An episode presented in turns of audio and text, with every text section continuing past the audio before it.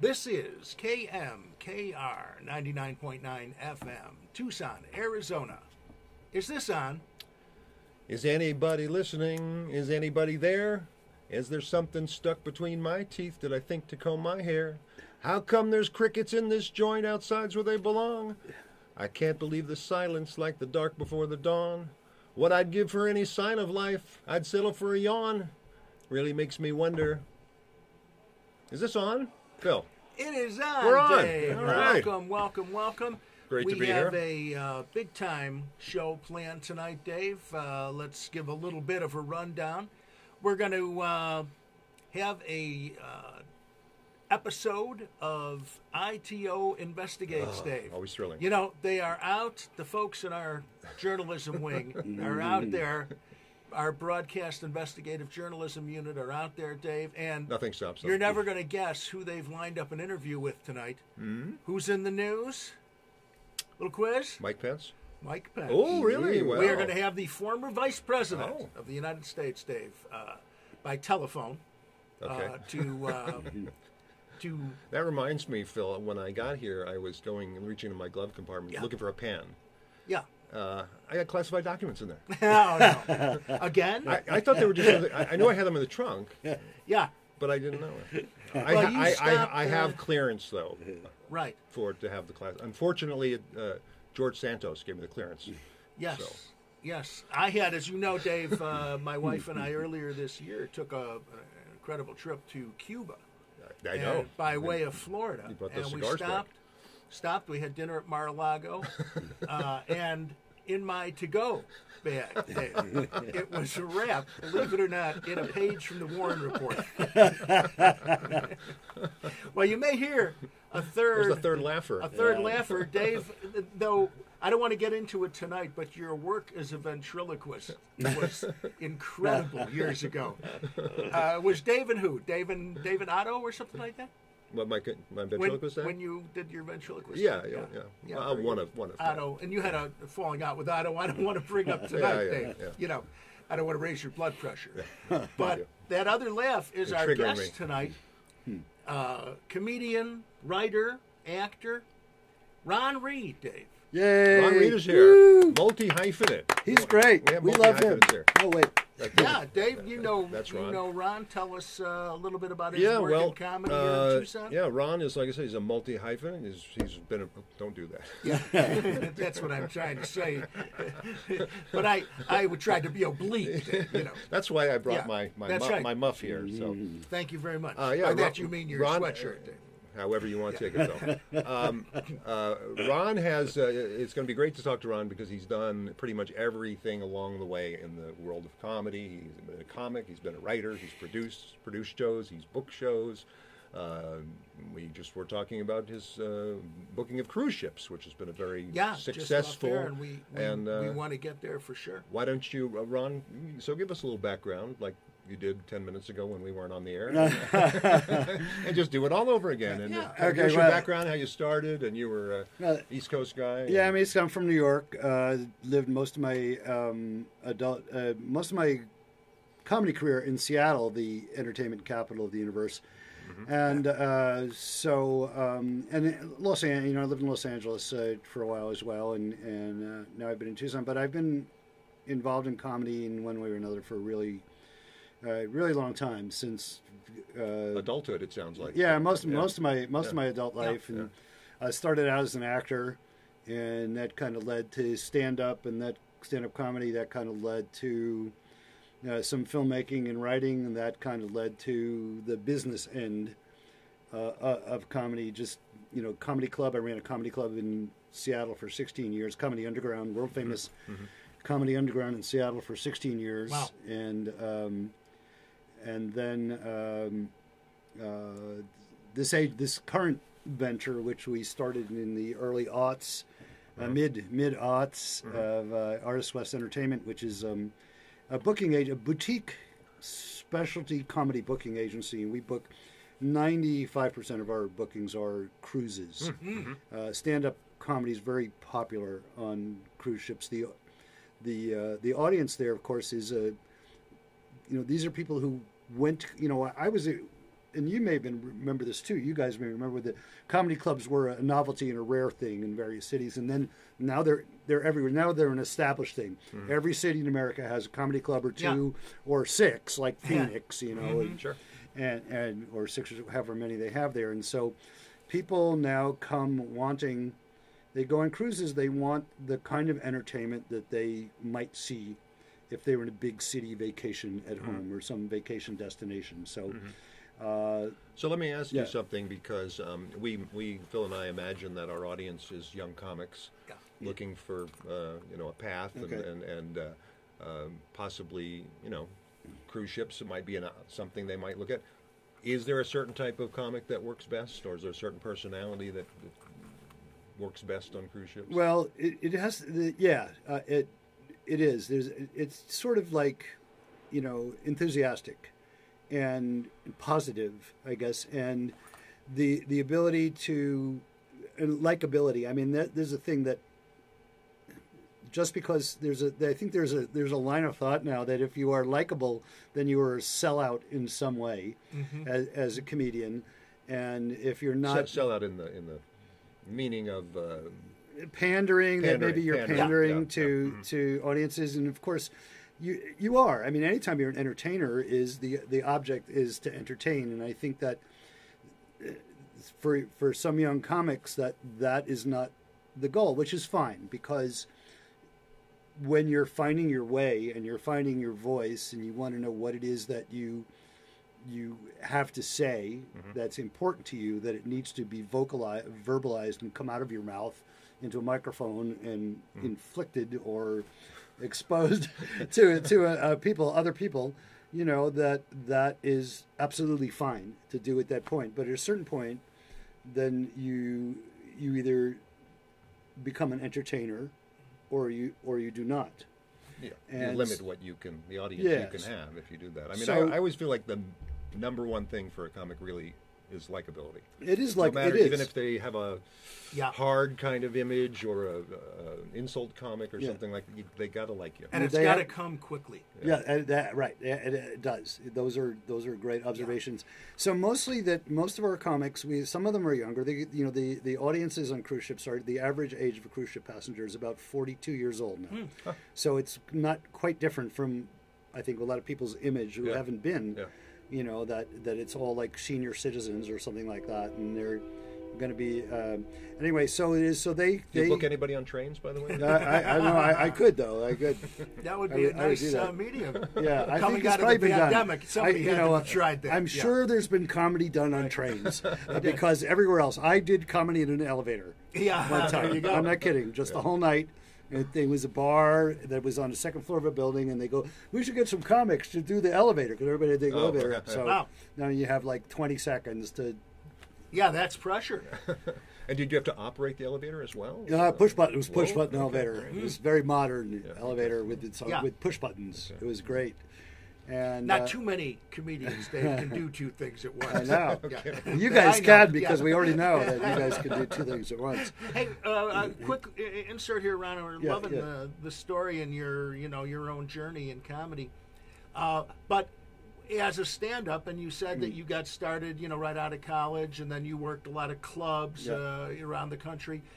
Did you ever perform on a cruise ship? I uh, I did perform on it, but I, I did in another capacity. In there was a couple of years in the late in, in the early days of the boom cru as the cruise industry was getting going, where I actually was I was a staff member. I was a position that uh, may still exist on cruise ships. It was called the shore excursion manager, and was sort of the assistant assistant cruise director.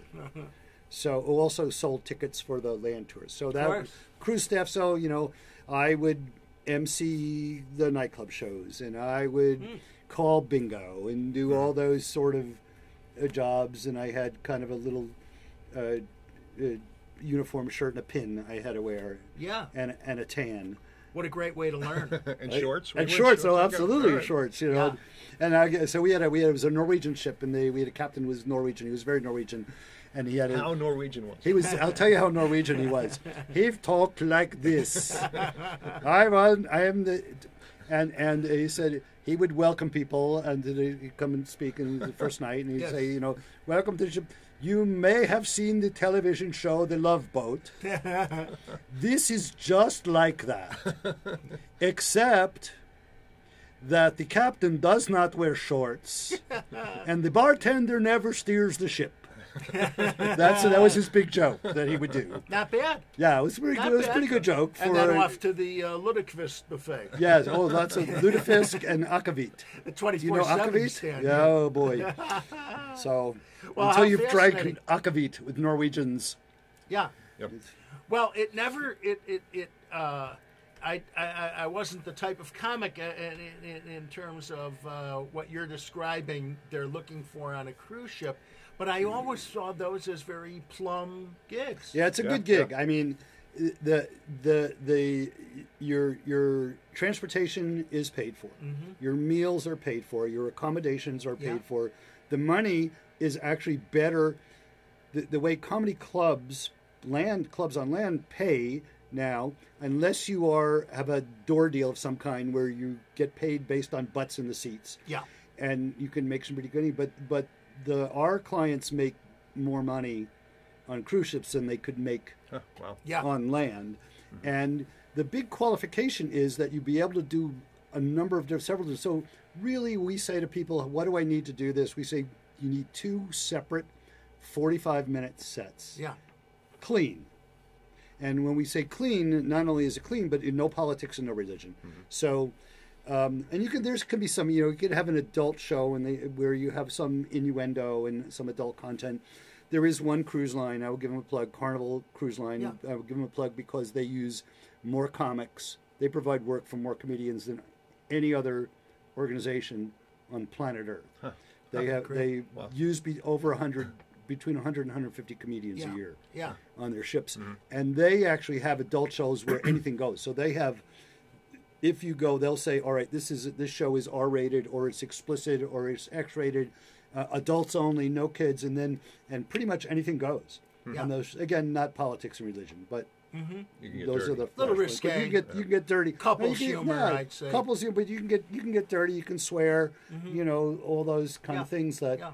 and and so um, but again you need about you need about 90 minutes worth of Yeah. material to do any of these gigs and that's a lot Yeah. you know for a quality for a quality material a material Yeah. you know it Yeah, doesn't mean you know absolutely. can you stand in front of a microphone and make sounds for for 90 minutes but We're familiar with that. Yeah, I mean that's like an HBO special. 90 Yeah. minutes. You know, Yeah. You got to go and go and go. Yeah. Yeah, and then so that's good. So the the, the quality of the and, and it takes a pretty good comic to be able to do these things, comedian to do these. So so the quality of the comedy is quite good mm-hmm. on, That's great. on cruise ships.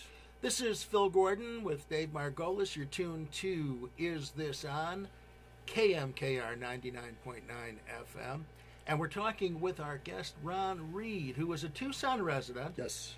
currently. Well, He's actually, I, I live in I live in. Marana. Okay. You know well, well, Yes. We Mar- know Marana. For those of you not familiar with Marana, it's Oro Valley's hillbilly cousin. Yeah.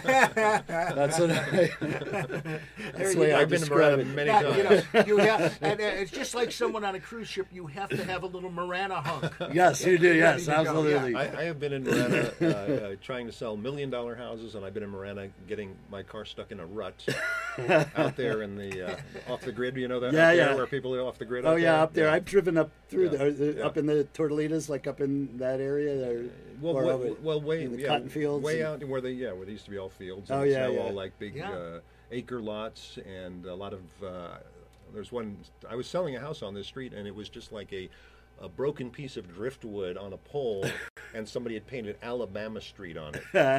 It Alabama Street. Alabama Street. That's where, that's where Alabama Street is. That's if where I anybody wanted to know.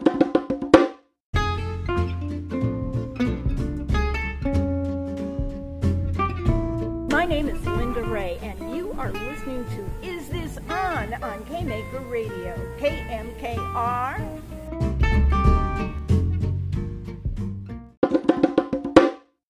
That was good. Ron, you've given us a, a great uh, uh, idea of uh, how your career got started and then how you moved into the business and then this very, very interesting uh, cruise ship work that you Yeah. now book for people, but also your insights into what it takes to get into that. Another venture of yours over the years has been teaching and training Yeah. Yes. comedians. I think that's Dave how you That's originally where we met kind of met. Yeah, was Yeah. your, uh, your OLLI course. Yeah, he I came. sat in and yeah, was, he came great. sat in my OLLI class. So, so I've been teaching stand-up workshops for in one form or another since about 1998. I think was the first time I did it. And I started at a college, uh, Skagit Valley Community College in Mount Vernon, Washington. And uh, that was the result of me doing a show, and then the, uh, I did a show there, and then the head of the drama department came up to me after the show and said, "Have you ever taught stand up?" And I went, uh, "No, but I I'd love to." And uh, so I started there, and then it evolved, and I did it through various other programs, and so now I do it through OLLI. If guys, um, people are probably familiar with it. So OLLI is the Osher Lifelong Learning Institute. It's affiliated with the University of Arizona, and then also with other universities around the West. Like um, I have a friend who's a, a retired symphony musician in El Paso, and he teaches OLLI there. He teaches uh, music, Music. Uh, uh, kind of a history of pop music. Tin Pan Alley teaches about the Brill building, building and Tin Pan Alley and stuff like that in New York. So, um, so it's a senior, it's a senior enrichment program. It's a membership program. People you buy a membership, and then you can take as many classes uh, as you want in whatever subject is offered. So it's pretty cool. Yeah. And um, I did it face to face for a while, and then during the plague, I did it on Zoom uh, for a few semesters, and started this semester, starting in a, a few weeks, uh, I'm doing again live. Oh, at OLLI. So Oh, uh, how wonderful! I- I- I- Is there space available? How There is space people- available, how- How actually. can people sign up for this? they can sign up. Well, they you have to have an OLLI membership Gotcha. to do it. Um, and uh, I don't quote me, but I think the membership is about three hundred dollars a year. Okay. uh, which is not bad as a tuition great as tuition organization. goes. It's a great organization, and there's some fantastic stuff being being taught. And there's you know a lot of like film and literature classes, you know some like history kind of things too. But the, like there's there's a very popular class in documentary film and stuff like that that that it just fills up immediately. And uh, so if there are any OLLI members uh, listening to this, I would love to have you. Um, in uh, in my class, and it's it's um it's performance oriented rather than it's not a writing workshop. It's more of a performance workshop because my belief is that we were talking about Dave. You mentioned before about how um, likability uh, Yes. is an important thing. It's because because it's it's to me the most important part of stand up is the performance part. Uh, the writing part is very important as well, but if you had to break it down by percentage, I say it's at least 51 49 performance. And so that's my that's my focus. Yeah. And that's the hardest thing for people to do is is to perform stuff. It's it's because I think writing is more of a, a something that you do by your more it's internal thing and then performing is you have to expose then all of yourself to strangers you know so that that's You have, to, you have to make a room full of people laugh at something you've been saying to the mirror. that's right that's Yes. right into a hairbrush you know, you know the hairbrush microphone uh, Good. Good. That, that that is a really interesting way Well, when of I looking sorry, at when I, I sat in on his class, and Yes. had two uh, Raytheon employees we had that worked engineer two ra- young And I- Raytheon engineers And and I remember I turned to one and was Ben was that the guy Ben Ben yes Wow, Ben. good And I memory. go Ben I go Ben uh, Raytheon I go I don't really seem Raytheon be like a hotbed of comedy or anything and he looked at me and I wasn't sure if his look meant of course we're funny or whether it was like he just didn't understand me but I have another friend who works at Raytheon and I mentioned this to him he says he says they're hilarious over there Yeah. he says they're all funny over there He says, I think you kind of have to build. You'd have to be when To- you're to building building war war the Yeah. build the war machine. You know. So yeah. Oh, did I say that? Sorry, sorry, Raytheon. Uh-oh. Not like it's a secret or anything. though, Yeah. We, we, we, we, we have a few more minutes to go. We hope you can stay a little bit longer, Yeah, sure. Because we're really enjoying hearing your. I'm up way past my bedtime now, Phil. All right. So Did you have a little caffeine tonight, Ron? no, I did not. right. I cannot have Dave and I are caffeine both after about ready 10 to a.m. perform, uh, emergency if we have to. Uh, on, on all of us, uh, we, can, we, we can each go and save each other. No, I was. What I when you- wanted to- yeah, go ahead. Well, I was just on the cruise ship one more time. Yeah. that When you were describing the kind of com- now, do those mm-hmm. comics, they do shows. Do they interact with the with the passengers too, and kind of go around the Yes. tables and kind of No, no, no. schmooze or anything like that? Well, that's that's kind of optional. I mean, it's just it's it's a club. Most of the some of the shows are in theater. All cruise ships have theaters on them. Quite some are big theaters, nine hundred to fifteen hundred seats. wow, wow. So big, like a big theater, the uh, Centennial Hall size, Uh-huh. the, or Fox Theater size Absolutely, theaters. yeah. Yeah, we were just there. That's- And- You've never been on a cruise, yeah. Dave? I've not. No. Oh, I have been on a Oh, cruise, yeah. and it, just as you described. and then they have clubs and then a lot of the trend now is also the is to you know stand-up comedy works best in an intimate venue of course Mm-hmm. in- or it works really well in an intimate venue so a lot of the cruise ships have like a comedy club literally a comedy club like we, Yes. i mentioned carnival before not to plug them but they have they literally have a comedy club. It's called the punchliner on every single one of their 26 ships. And it's about a 300 seat Oh, nice. good sized comedy club. And they do multiple shows in the night these are big ships. They have thousands of people on them. The room holds 300 so you do multiple shows so people can get so they do you know 10 10 or more shows a week.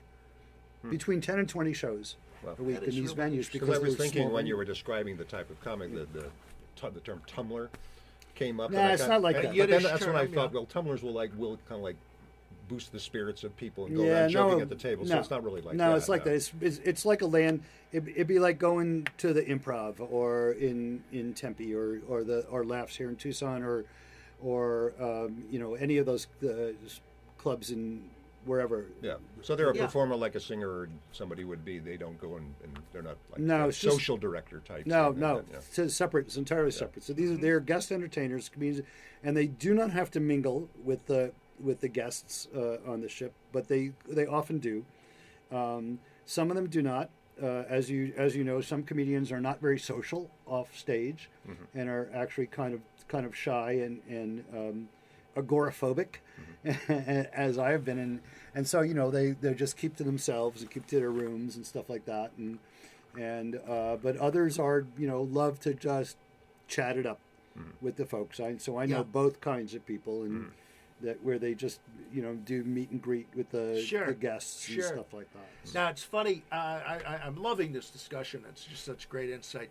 It reminds me. Uh, now I never reached the stage, and I and, I would not describe myself as the type of comic that would be a good fit for a cruise line. You know, maybe a porn cruise line.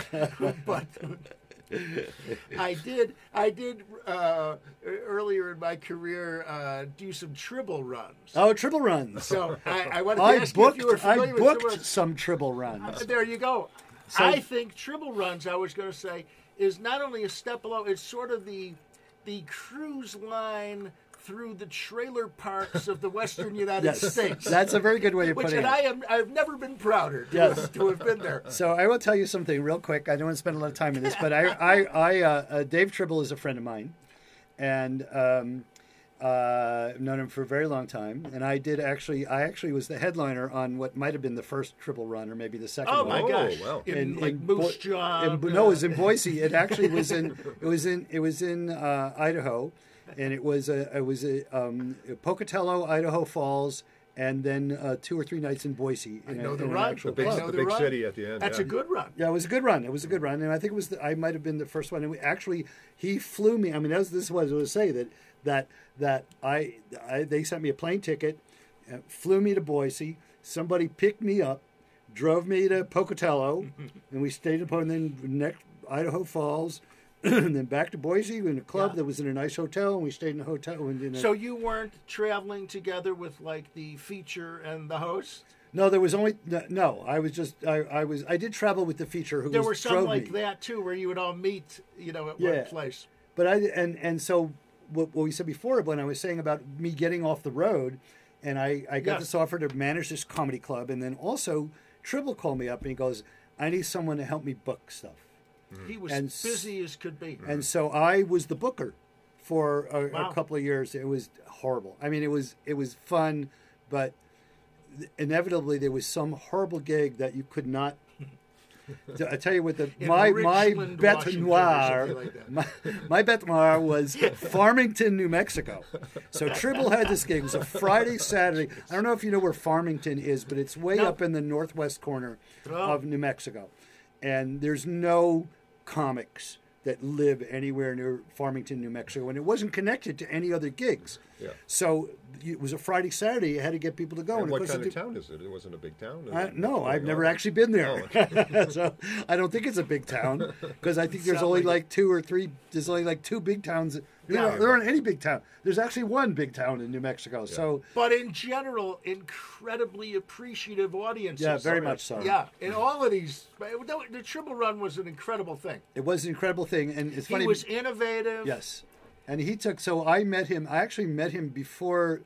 So I, in, in the early '80s, one of my day jobs was I worked in a music agency, and and he worked in a music. He was a musician, Dave Tribble, and then so he's then he became an a same thing. He became an agent and uh, specializing in like duos and small small combos, duos and trios, plays lounge acts. And so I had actually met him then. And so he um, had this idea. He invented this idea of uh, he already had the contacts with these lounges in double trees. They were, you know, red lions and double trees and all those all those uh, chain chain hotels all yeah. had lounges, Sure. and they all had entertainment in their lounge. Yeah. And so he would come, he booked bands in there, and then he would say to the, the bar manager, or whoever the, by, the hotel, you know, why don't we do? Why don't you have a comedy night here? You know, we can have it on a Wednesday, and then I can go to you know wherever, whatever city it was. And it's so funny because I, I, I thought of this recently because we've been watching Yellowstone. Yeah. My wife and I have been watching Yellowstone, and she, I go, I go, I played there. You know what I mean? It's just like they go, we're going to Helena, Bozeman, you know, all these places. You go, I go, I've been, I go, I mean, the movie. The subtitle of my movie is the Montana Run. That's what it's called. That's right. So I did the Montana Run. I and then I performed on it and I booked it and everything. So I've been to every one of these towns, Yeah. and uh, you know I've been to Cody, Wyoming. I just I've been I've been I've been. To, anyway, you know. Well, you know we I'm saying. mentioned it as we begin to wrap it up here. Yes. Uh, you mentioned the run, and we talked about the Triple Run, but you mentioned your film. Yes. Uh, this was in the early '90s. Uh, uh, I tried to watch it. I know it's it, it- it's listed in some places as available on Amazon Prime, but you explained to us it no longer. But Right. you can find it on YouTube. It's on YouTube, Tell us a it- little bit about the film. I know it's something you're very proud of. I am I am proud of it. So the film is called. Um, it has two titles: Stages, which was its film festival title, slash the Montana Run, and it was called the Montana Run. Uh, we when the film got a distributor, which we got we it got a distributor. It was an indie, 35 millimeter full length feature indie film, and uh, the, they changed it to the Montana Run. It's a more commercial name. And in actually in uh, there's in uh, Australian release, it is called One Night Stand. Uh, it was an Australian release. That happened well. on the Triple Run. I know. Yes, I'm sure. I'm sure, uh, I'm sure it did. And so, uh, anyway, we made it. So, uh, the two friends and I uh, made this film. We wrote it. We started it.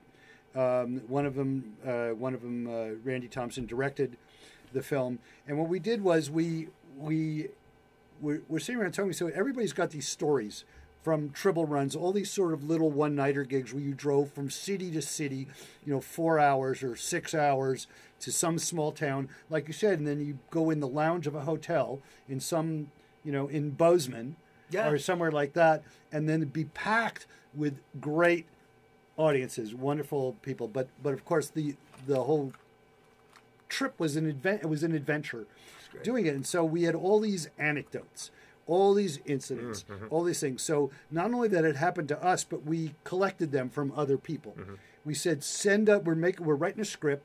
Send us all your incidents that happened to you doing these one night or the tr- mm-hmm. triple runs, or there was a there was a thing called the Dakota Run, and so we wrote this based on our and our friends' actual experience. So everything everything that we illustrate in this film, it's not a documentary.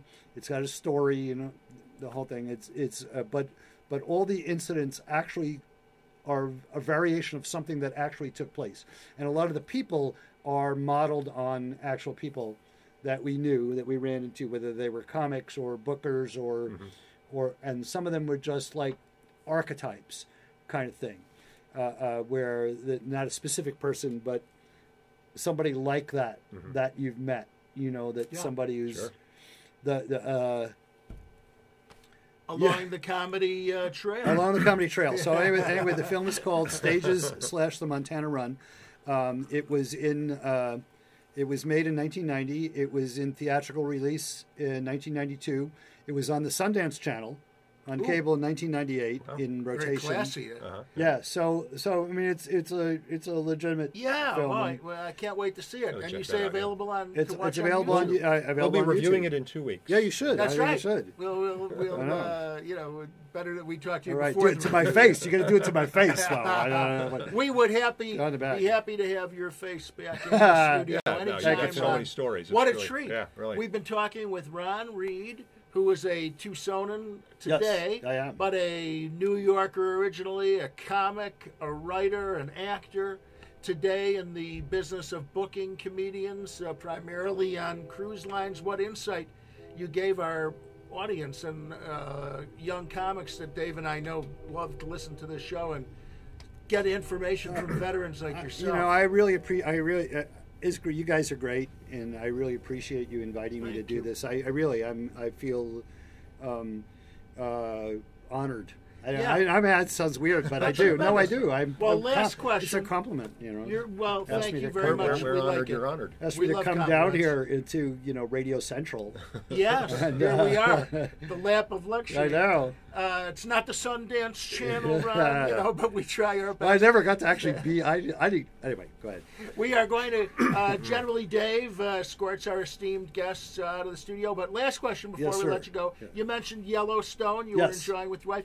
What? Tell us, you know, what what are you listening to? What are you watching? What comics do you listen to that f- excite you these days? Um, I I uh, actually don't listen to any comics or go to or go to any comedy shows. Although I must say that I did see a comic. I, I'm going to put in a plug for a friend. His name is Kermit Apio, and uh, he's a Seattle-based comic. He's Hawaiian originally, and and he is um, he tours with uh, uh, Brian Regan among other people. So Oh. he was here.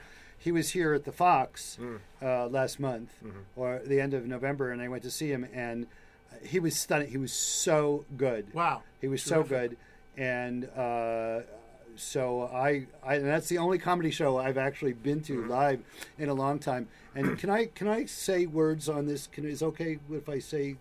Can we are we censored We're in any way? this is Yes, like real this radio is here. by the Yeah, FCC. like the those kind of here. words. All right, okay. I won't say this, but but you know, it's just that I just it's just hard for me to to to watch stand up. Almost nothing makes me laugh Wow. Yeah. um, Well, I'm these you. days. Although I have laughed out loud. There's a TV. Here's what I'm watching. Yeah. There's a there's a show. I forget. I don't know. I can't remember what it's on. Maybe Hulu. It's called Reboot. Have you heard of this TV show? I Reboot. don't know this one. It is quite funny. So it's a it's a um, Oh, that's where they they reboot an old yeah, sitcom like a and- reboot oh, of yeah. old sitcom. So Yeah, it's, uh, Johnny seen Kno- it. Johnny Knoxville, um, uh, uh, Key and Key and Peele. Uh, uh, what? Uh, Keys. Not uh, Key. Keys on the yeah, show, yeah. yeah. So Keys it's a on the bit show. improvised.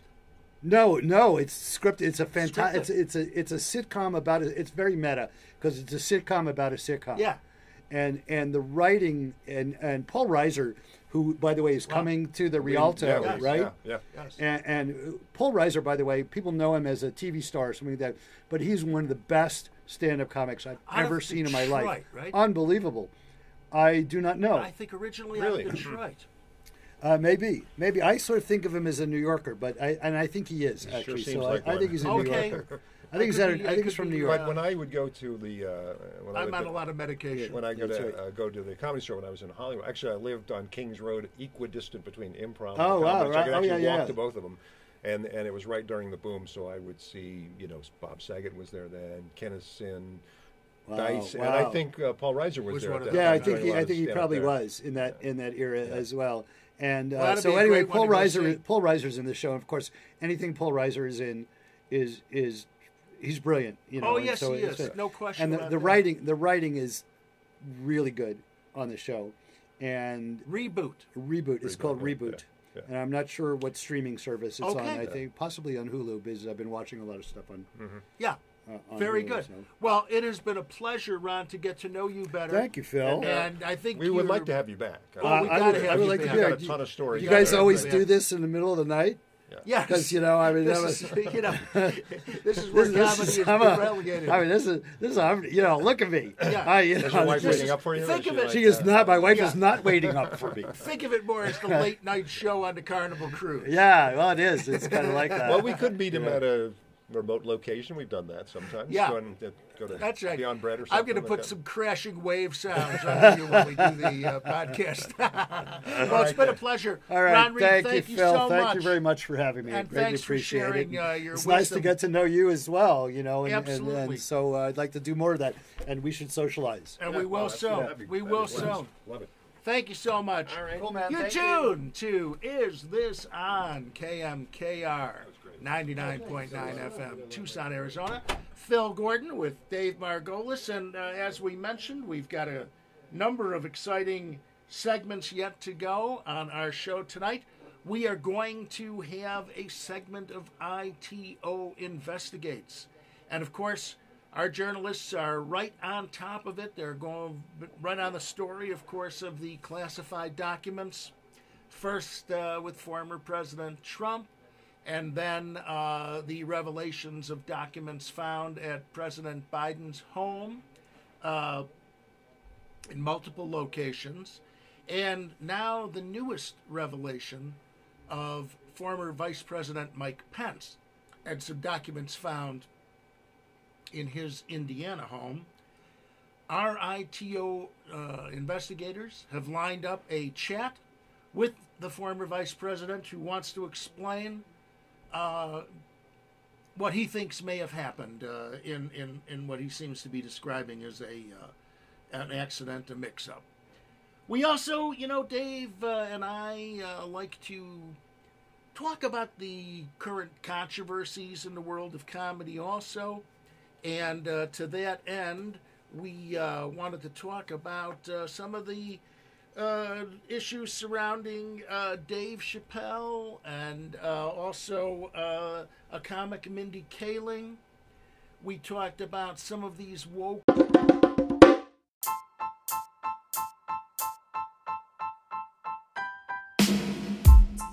All right, hey, my name is Charles Ludwig. You're listening to Is This On on KMKR. Keep listening. My frequent flying friends. Yes, it's Art Fern for Craycroft Airlines, where our slogan is Craycroft Airlines will get you right there.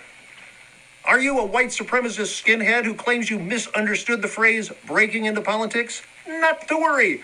We'll fly you out of D.C. to the mm, trailer park of your choice. And while flying, be sure to enjoy our in flight movies starring Kristen Stewart, Jimmy Stewart, Stuart Little, and Toothpick the anorexic chimp in Thelma and Louise change their pronouns. That's right, Craycroft Airlines, where our slogan is fly the friendly skies, but don't be too friendly or you'll be canceled before you can mm, claim your baggage. Are you an embittered ex president beset by legal woes? Not to worry, we've got low price fares to countries without extradition treaties. Craycroft Airlines, where our international travelers are invited to join the mm, Kilometer High Club.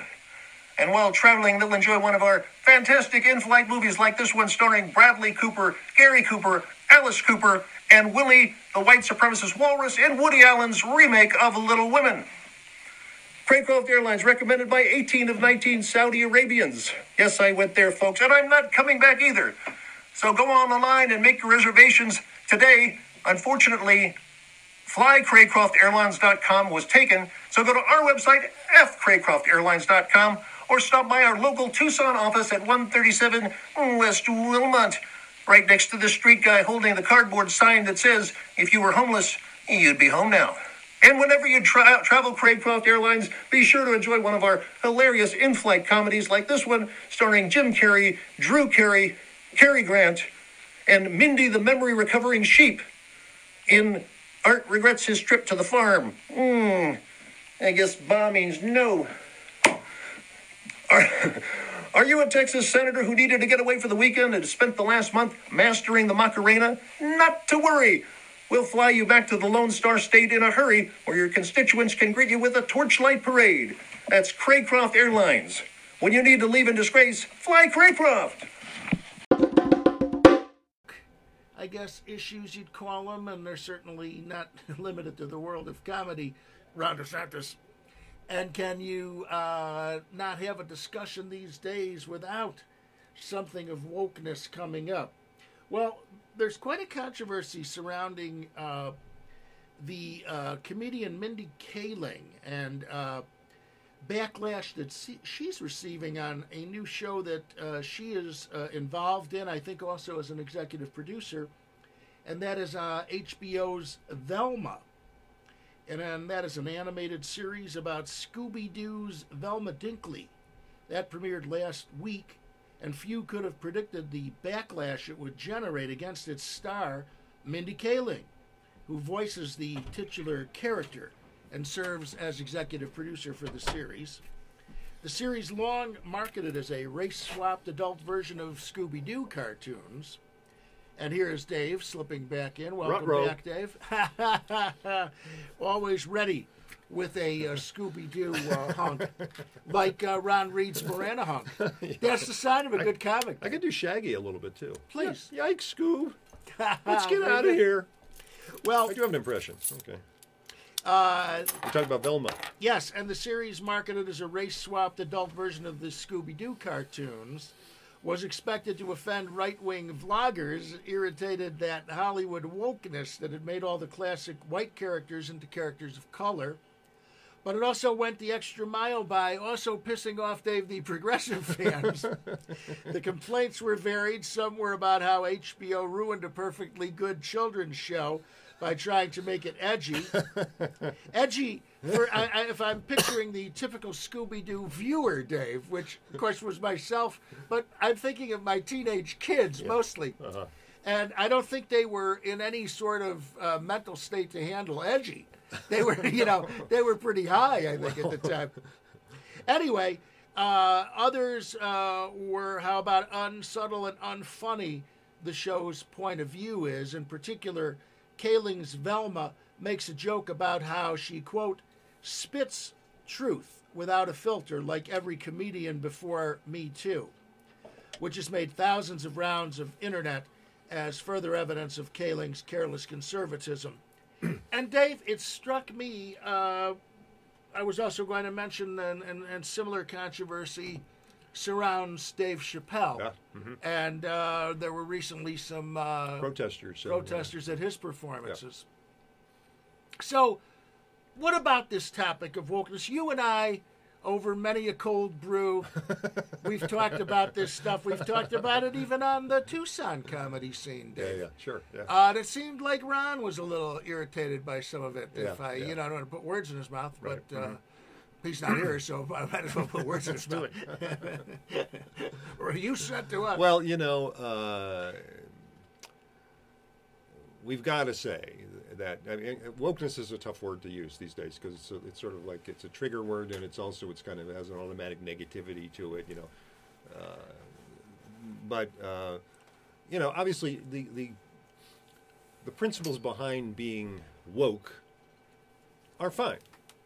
You know, don't be mean. Don't you know? Don't uh, don't punch down. Don't you know? Yeah. Uh, No racism. inappropriate things or racist. That's all fine. But there are like anything else. Uh, there are cases where it just goes too far, it gets out of hand. there you go again. Well, um, but uh, but for example, you know the thing the thing here is like everybody people don't keep in mind the fact that there's a small. I mean, how many people went on to Twitter to complain about the show? Not many. A thousand? You think a thousand? Maybe. Maybe. And how, and how many people just didn't even bother? Don't think about it. Don't like the show. Do like the show. Don't have any. You know. So, but the people that are vocal, obviously, and then that's sort of like the, you know, wagging the dog kind of thing, where it's like then it becomes an issue because so many people have, Now- have said this. And I, and I also just one of the things like Please. because of this like you know, uh, uh, Twitter, Facebook, Instagram. I mean, online, you know, uh, publishing of people's thoughts and opinions uh, that goes on. It's like, and, we all know this from texting. It's like nuance is gone. When I read her comment, I thought it, she was kind of sa- saying kind of poking fun at comics who claim that they can't be truthful because of Me Too. That's the way I took it. But you don't know when you're just reading it, you know, on a flat screen. The nuance is gone. The pause is gone. The chuckle, the smile, the twinkle in the eye. There's nothing to it except the words, and And- people can twist those. And the irony, Dave, that you know she seems like she was trying extremely hard to create uh, an adult, if you will, version of you know Scooby Doo, and use it as a platform to sort of exhibit some of those woke uh, views. Right. And right, yet it course, turns out to upset Yeah. those that are upset by it. But here's the point I was going to make. I, uh, you know, I tr- we try to do a little research. It may not, it may not seem that way to our listeners, but we, we, we talk about the show and we we we, Sure. we know what subjects we're going to talk about. Yeah. And so I, you know, was able to watch on uh, HBO uh, the first episode of Velma. Hmm. I I could not get through ten minutes of it because that's all it is. Are these statements as if you had a committee? You know, the old joke, Dave. Of course, a camel is a horse designed by a committee. right, right, yeah. That's what this sounds like. My gosh, it's like, well, we, you know, we shouldn't say, uh, you know, uh, female here. We should just say uh, administrative leader, you know. Mm-hmm. And oh my gosh, it's like, how could you do that? I don't think if you had that as an assignment, you could make it funny. Well, I, I agree with you, and I th- but the thing with me is it's like it's like Scooby Doo. You know, it was like it was a pretty crappy show. You know, I mean, it's for nine year olds. we remember it fondly. my boys developed slowly, we remember fo- remember it fondly, like people remember Yeah. like Brady Bunch fondly. But, An Brady Bunch was a, adorable animated dog. yeah. I mean, I mean, they were shows for children. They weren't good, you know. But I gave them. But look at they take like like Archie, you know, the Archie comic. Did you ever read an Yeah. Archie comic book? I mean, who No. who read Archie? Nobody. It was a very bland kind of, you know, and uh, and then now it's turned they you know, reproduced it as a Yeah. as a gritty teen drama with all kinds of angst in it and all that stuff. It's like, come on, Right, and and and and, and Scooby Doo cartoons, as I recall, I remember thinking, well, at least they give some like passing thought to a plot. You know, it was always some yeah. mystery they were trying to solve. Sure. If it wasn't for you meddling kids, yeah, that's Yeah. that was the plot every time. yeah. But I mean, I, I think part of the thing uh, that like they people creating these types of shows like taking a show that was silly or innocuous or blah, bland, because then it's more edgy when you put the new you know the new spin on it, like Archie or something like that, you know, or Yeah. Saved by the Bell or something. They weren't good. and Now you know.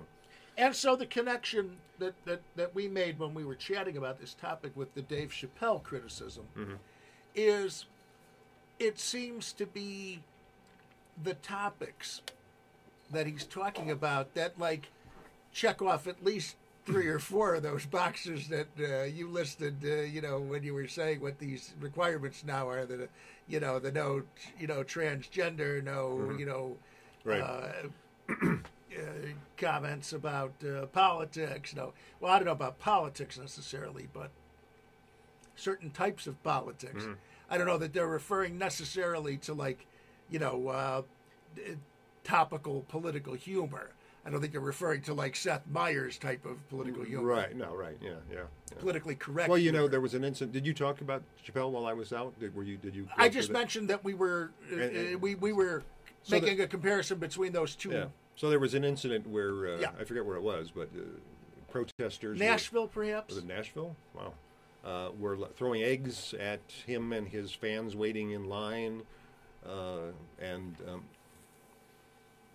well, I, I just I wonder if, it, if a transgender person is throwing eggs is an insult to say they throw like a girl. or is that good? I don't know. Now you see, Dave, I'm going to use this as an example of exactly the way I see. Do I get canceled for that? I go to see Dave Margolis perform, and it's always a treat. And I hear you say that sort of a joke, and I evaluate it only as a joke. Right. I, uh, you know, and, and, and, and, and my evaluation would be, well, it's a quick comeback on, on that topic. Uh, it's it's a little risky in that you're kind of you know using the uh, gender as a as a descriptor of the joke, Uh, it's not the you know most edgy joke I've ever heard, but in the moment and as a comeback, it's I was a up funny all night joke. writing that film. I'm sorry, but my then my evaluation is, I like Dave. Dave's a funny guy. Dave's always going to make a quip that's funny. Oh, somebody said transgender, and Dave's going to talk. I bet it's going to be a funny quip. I'm not evaluating your politics personally. I'm not thinking you're a bad person. You know, I may later think to myself, oh, oh, Dave's performing next week. Ah, you know, he does some of that stuff he thinks is edgy about transgender humor. And I remember that joke he did about throws like a girl. It's not my cup of tea. But I wouldn't throw an egg at you. you know, I wouldn't ban you. Well, you've got a good arm. Thank you. You good second baseman I- for many I- years. Yeah. I throw like a 65 year old girl, Dave. But I think we, we, I mean, we've talked about Chappelle before, very specifically about this. That you know, Chappelle is not like other comics, and Chappelle, when he, like, when he gets into talking about transgender issues and things like that, he is talking about them. He's trying to understand them. He's not up there telling tranny jokes. You know, he's not Yes. making fun of trans people. Exactly. He he may sometimes say something that is negative, but usually he's telling some story about discussion he had with somebody who Yeah. objected and how he defended himself. And a lot of times, Dave, even because this this controversy with him goes back several oh yeah, specials at least. But isn't part of it that he was kind of saying like, I- I think he tended to use the transgender community as an example, but I think he was saying to a lot of uh, groups that feel oppressed and uh, you know uh, discriminated against that you know, hey, have you seen black people?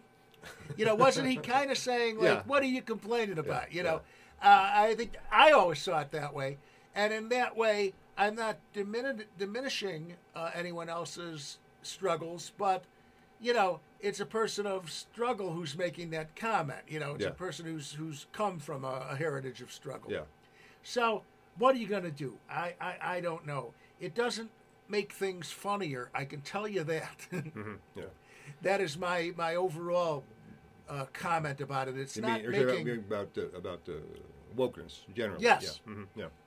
and I don't think it's about making things funny. In other words, I guess what I'm saying is, and you used to hear this sometimes about Don Rickles, that he's so offensive, and Rickles' response to that, of course, would be, "I'm an equal opportunity offender. I offend Yeah. my own people who are Jews. I Yeah. talk about blacks. I talk about Puerto Ricans. You know, Hispanics." I'm saying it doesn't belong in the community political discussion of wokeness. It belongs in a discussion of entertainment. In other words, mm-hmm. unless you were on one of Ron Reid's cruise ships and you were expecting, you know, Jay Leno, and uh, who would be, to me, the exa- exa- perfect example of the perfect type of comic, yeah, that yeah. would do great on a cruise ship, and I'm not knocking that in any way. uh, and he couldn't make it, so they replaced him with Rickles. And he came out and you know looked at you and said, uh, "Are you married to her?" you know, ooh, ooh, you know, wow, what does that feel like? You know, what does the toilet say when you sit on it? Hey, get off of me! Then okay, you were surprised, but who goes to see Don Rickles?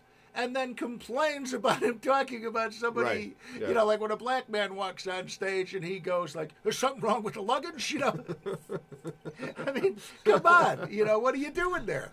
So that you know is my long-winded uh, uh, discussion of it. Right, right, yeah. Well, you know, I mean, one complaint that that some people have about Chappelle is that they say, well, like doing jokes like that or joking about that topic may cause harm to come to people, you know, trans people and things like that because uh, you know, you make a joke about somebody in some way you're you're you're dehumanizing them, you know, and and Yeah. But then I think, you know, it's like I don't think that anybody sees Dave Chappelle. He, he he's not up there getting you charged up to go beat up trans people, and I don't think that could possibly be the outcome of one of his uh, shows.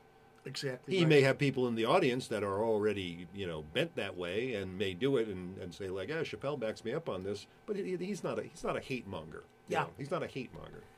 You know, Dave, it's always full circle, isn't it? Uh, eh, the great uh, Norman Lear, who I believe is still with us, right? Yep. Uh, at 100 years old. Something like that. Yeah, and, and, and still in some capacities, you know, involved in the industry. Uh, but he, he he made the giant statement about this with All in the Family so many decades ago, where Archie Bunker, you know, Oh, the your neighbor, the racist, you know, he put him front and center. He put him on TV. He didn't talk about Archie Bunker. He showed you Archie Bunker and let the world respond to Archie Bunker. You know, in many of the rooms where I watched All in the Family, half the people were, you know, cheering Archie, you know, Yeah, uh, sure, yeah. you know, and and, and, Yeah. and the other half weren't, and they were often in the same family, and they weren't certainly in my family. I knew a guy in my high school class, and he was uh, he was a very quiet guy, uh, kind of a shy guy, but he was a racist. And he would learn words from All in the Family, and then he'd be using them in school the next day. Yes. you know, not not not getting that they were uh, making fun of Right. Archie. Right, right, and and, and and in that same way we were talking about Mindy Kaling, and in that same way we're talking about Chappelle, is how that conversation got started. So it's very interesting to talk about. But Dave, uh, as we wrap this up, I'm getting the signal from the control room. Oh, well, yeah, we've got something going on. ITO there. Yes, investigates, course, Dave. We love to give them time. Yeah. In fact, this is a developing story, so they told us as late in the hour as possible because this is happening as we speak. And they were able to grab, Dave, if you would, uh, clean it up, put on your tie if you've got one.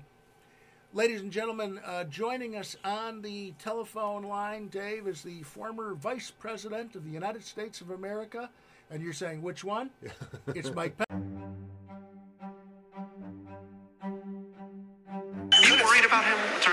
Siege? Were you worried about No, his I thought he was well protected, and I, I had heard that he was in good shape. No, because uh, I had heard he was in very good shape. But, but no, you heard those chants. That was terrible.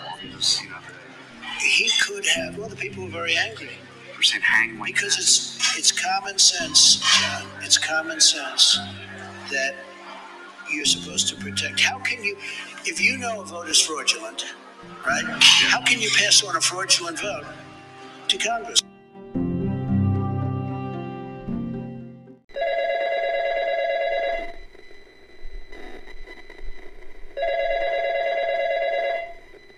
Pence. Oh, Mike Pence. Are you are you are you there, uh, uh, Mr. Pence? Hello, Dave. Uh, I am here, uh, and I am happy to be here with you and Phil. Your your your excitement is clear to anyone in the room. I don't know if you know, but I've done my share of radio. I, I am aware of that. A yes, talk show that. uh, after I had left the Congress uh, at the time, thinking with an empty trunk and an empty briefcase.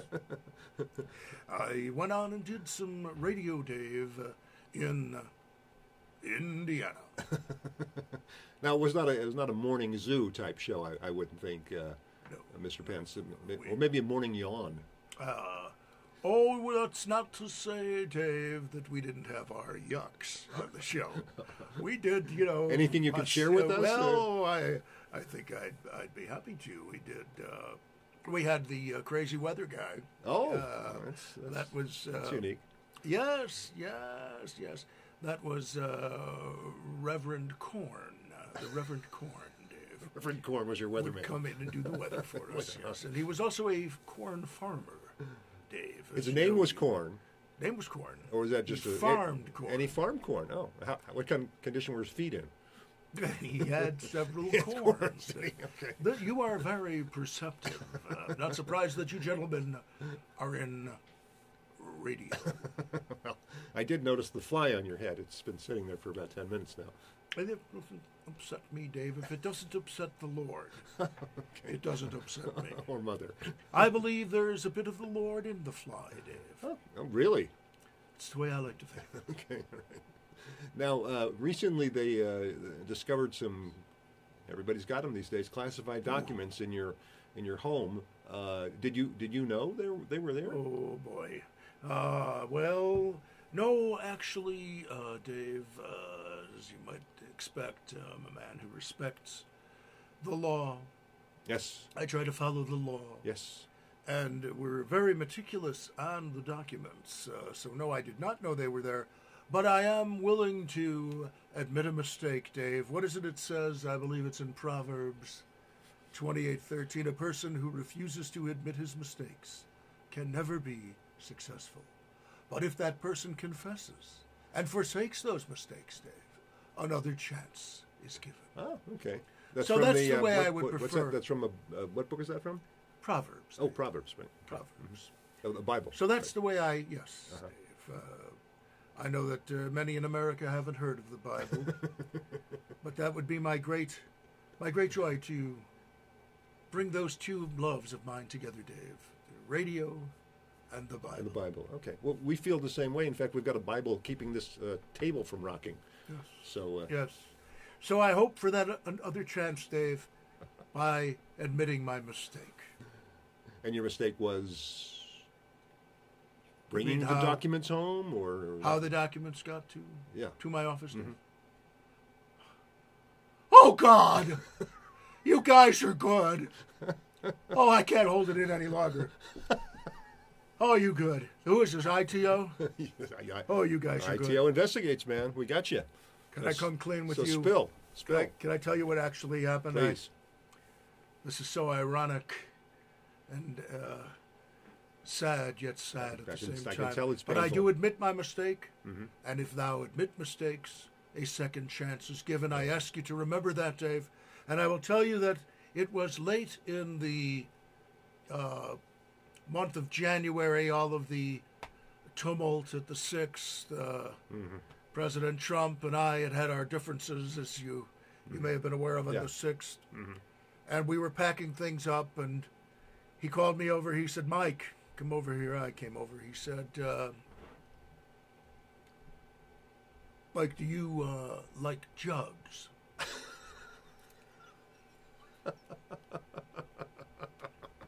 i said sir did you say jugs like a milk jug i said ironic ironic that you say that sir while we have so many differences yet we have so many similarities Oh, I love jugs. My wife loves jugs. Hmm.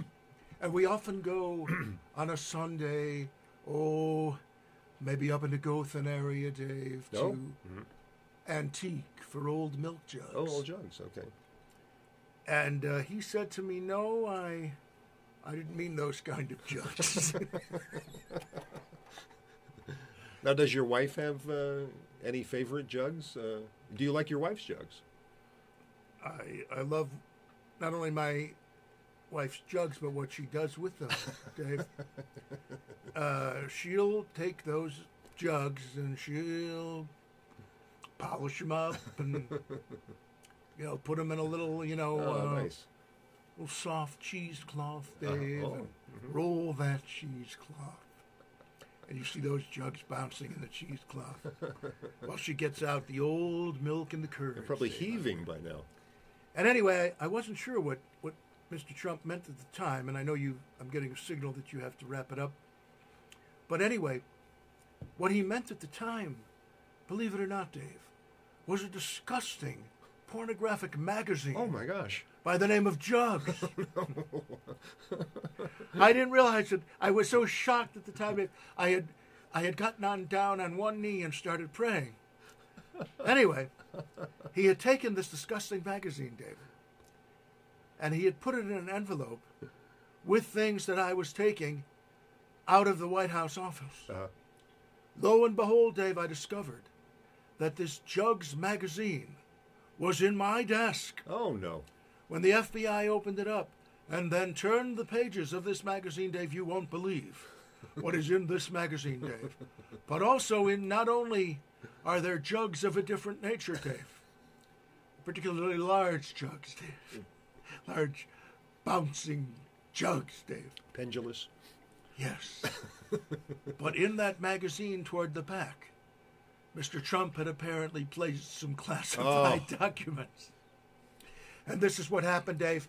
but you'll have to pick it up with me another time. Oh, you got it out of me. You tease. guys are relentless. Oh, oh, Thank, thank you, Mr. Vice President. Mr. Vice President. Mike Pence. What a story, Dave. Wow, Who would have thought? You know, I had, you know what? I had a feeling that's how they got there, though. Did you? I kind of had a feeling there was something Yeah. I thought, and then you know, really uh, hanging around with uh, Donald Trump was was no good for him. It Was just no, not good. bad influence. Yeah, Yeah, bad yeah. influence. Well, we'll have to pick it up next Okay. week. Thank you, What a great show. A great, uh, great night with Ron Thank Reid you, here. Ron Reid. What a show, Dave, and an interesting. Our continuing wokeness discussion, I think, is great. We have got to get Ron DeSantis in here to talk about wokeness and I comedy. wonder if Dave. we could get him. Hmm, I wonder. Let's see. Anyway, until then, Okay. this is Phil Gordon Later. for Dave Margolis, thanking you for listening to Is This On on KMKR 99.9 FM, Tucson, Arizona. Thank you and good And night. good night.